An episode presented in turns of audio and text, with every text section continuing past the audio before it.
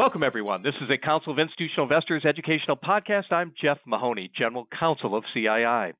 Our special guest on this episode is Laurence B. Siegel, the Gary P. Brinson Director of Research at the CFA Institute Research Foundation. Mr. Siegel is the author of a newly published book entitled Fewer, Richer, Greener. The daily news is often filled with doomsday stories claiming our world is experiencing stagnant economic growth, environmental deterioration, dwindling natural resources, and an unsustainable increase in world population.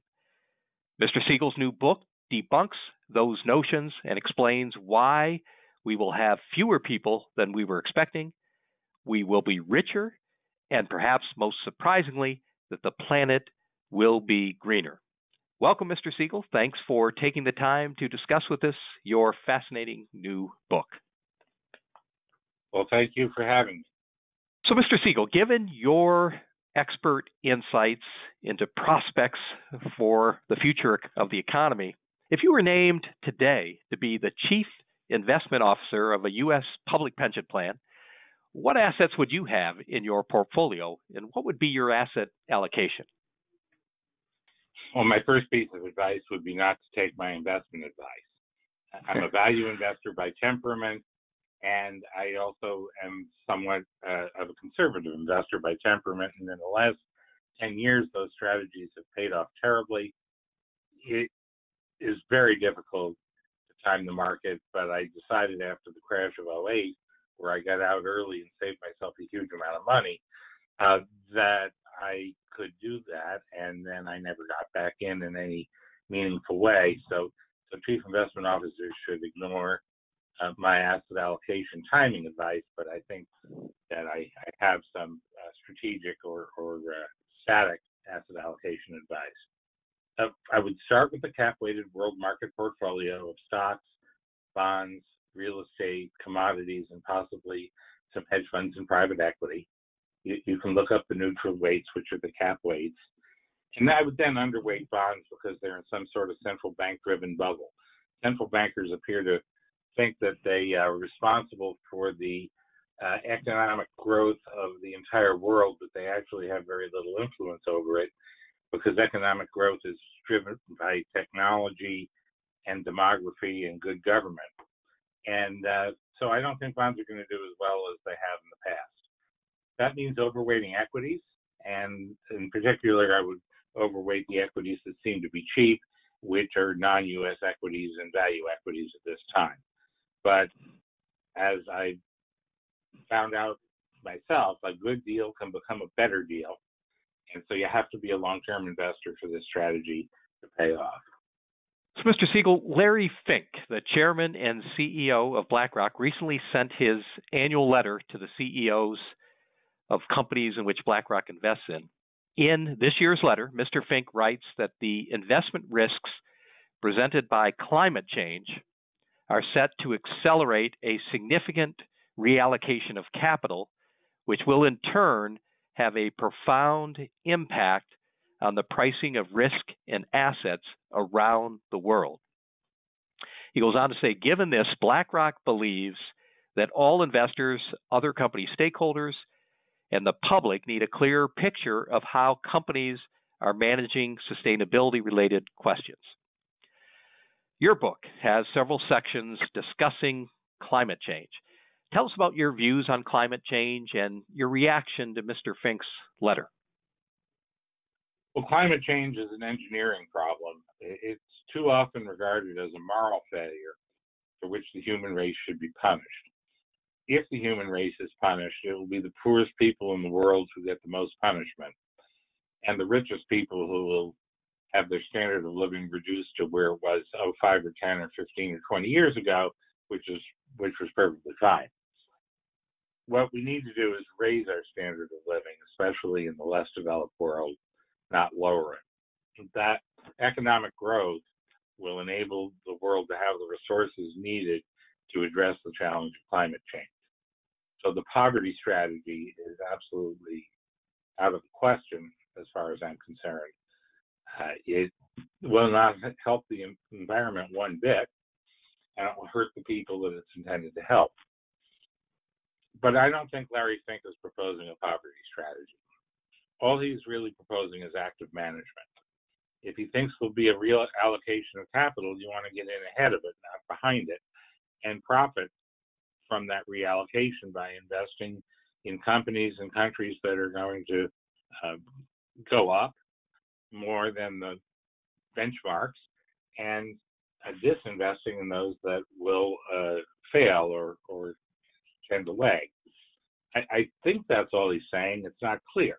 If he thinks that he can improve the environment by selecting investments, I, I think that's naive and that you can't do that because if you deprive a company of capital because you don't like what they're doing, you're just increasing the prospective return for somebody else who'll come in and provide the capital. So that, I'm against environmental investing in the sense of, of divestment from from companies that are doing things that you don't like. I, I don't think that it's a useful strategy and probably will backfire.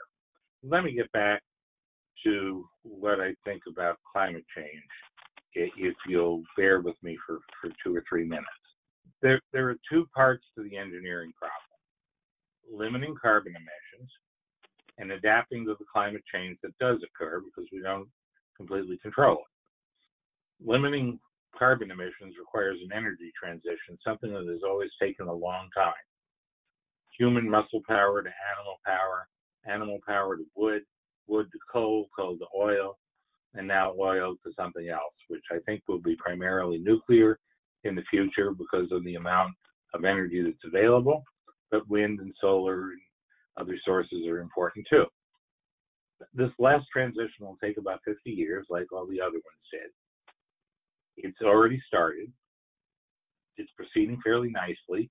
The uh, energy efficiency of the economy is improving at about one and a half percent a year globally, which is a huge amount of improvement when you compound it over a long period of time. And there are some ideas in my book about how scientists are hoping to remove carbon from the atmosphere, which is very promising. Adaptation is more important because it's something we can control. Past migrations due to climate include the German invasions of the Roman Empire and the European colonization of the Americas during the Little Ice Age which was only over about 150 years ago. Many people died along the way and many benefited.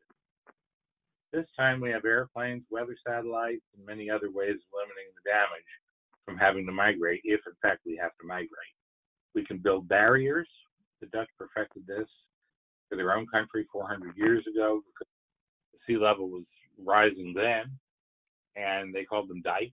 We have more sophisticated language for it, but it's the same thing and we can protect low-lying cities that way. As I said, it's an engineering problem, not a moral failure of the human race.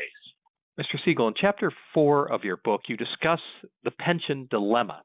So, what is the pension dilemma in your view, and how is it impacted by the shrinking number of private sector workers that are participants in defined benefit plans? Well, there are two pension dilemmas, and they're actually fairly separate. One is simply the fact that many Americans don't have enough money to retire.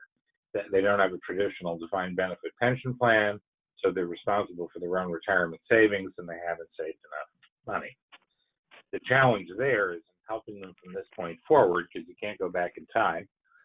And they can do this by working longer, saving more, and investing more wisely, investing with uh, in funds with lower costs.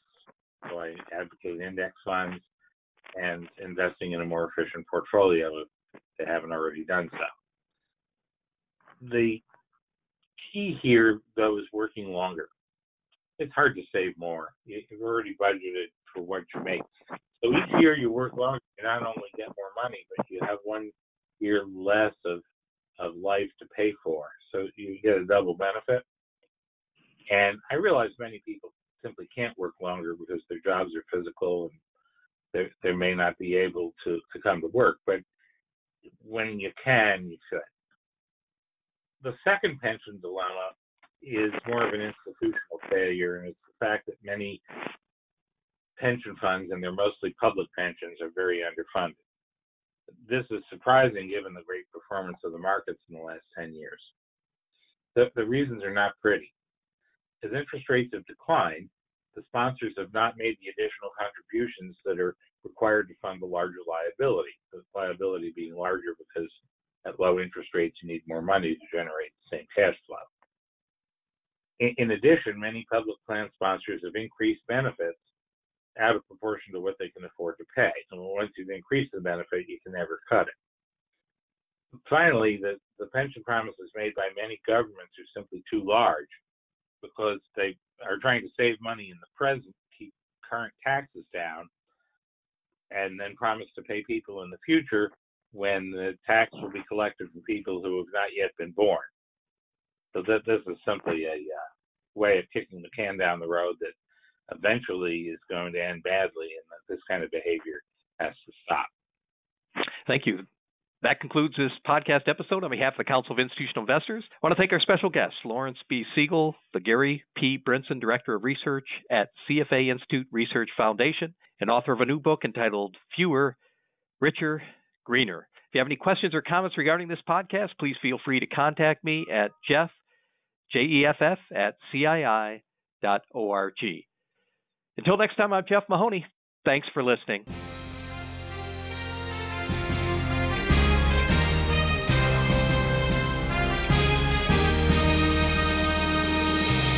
Thank you for listening to this episode of The Voice of Corporate Governance, brought to you by the Council of Institutional Investors. The Voice of Corporate Governance is a free, non sponsored podcast that highlights critical developments in corporate governance and other important issues affecting institutional investors.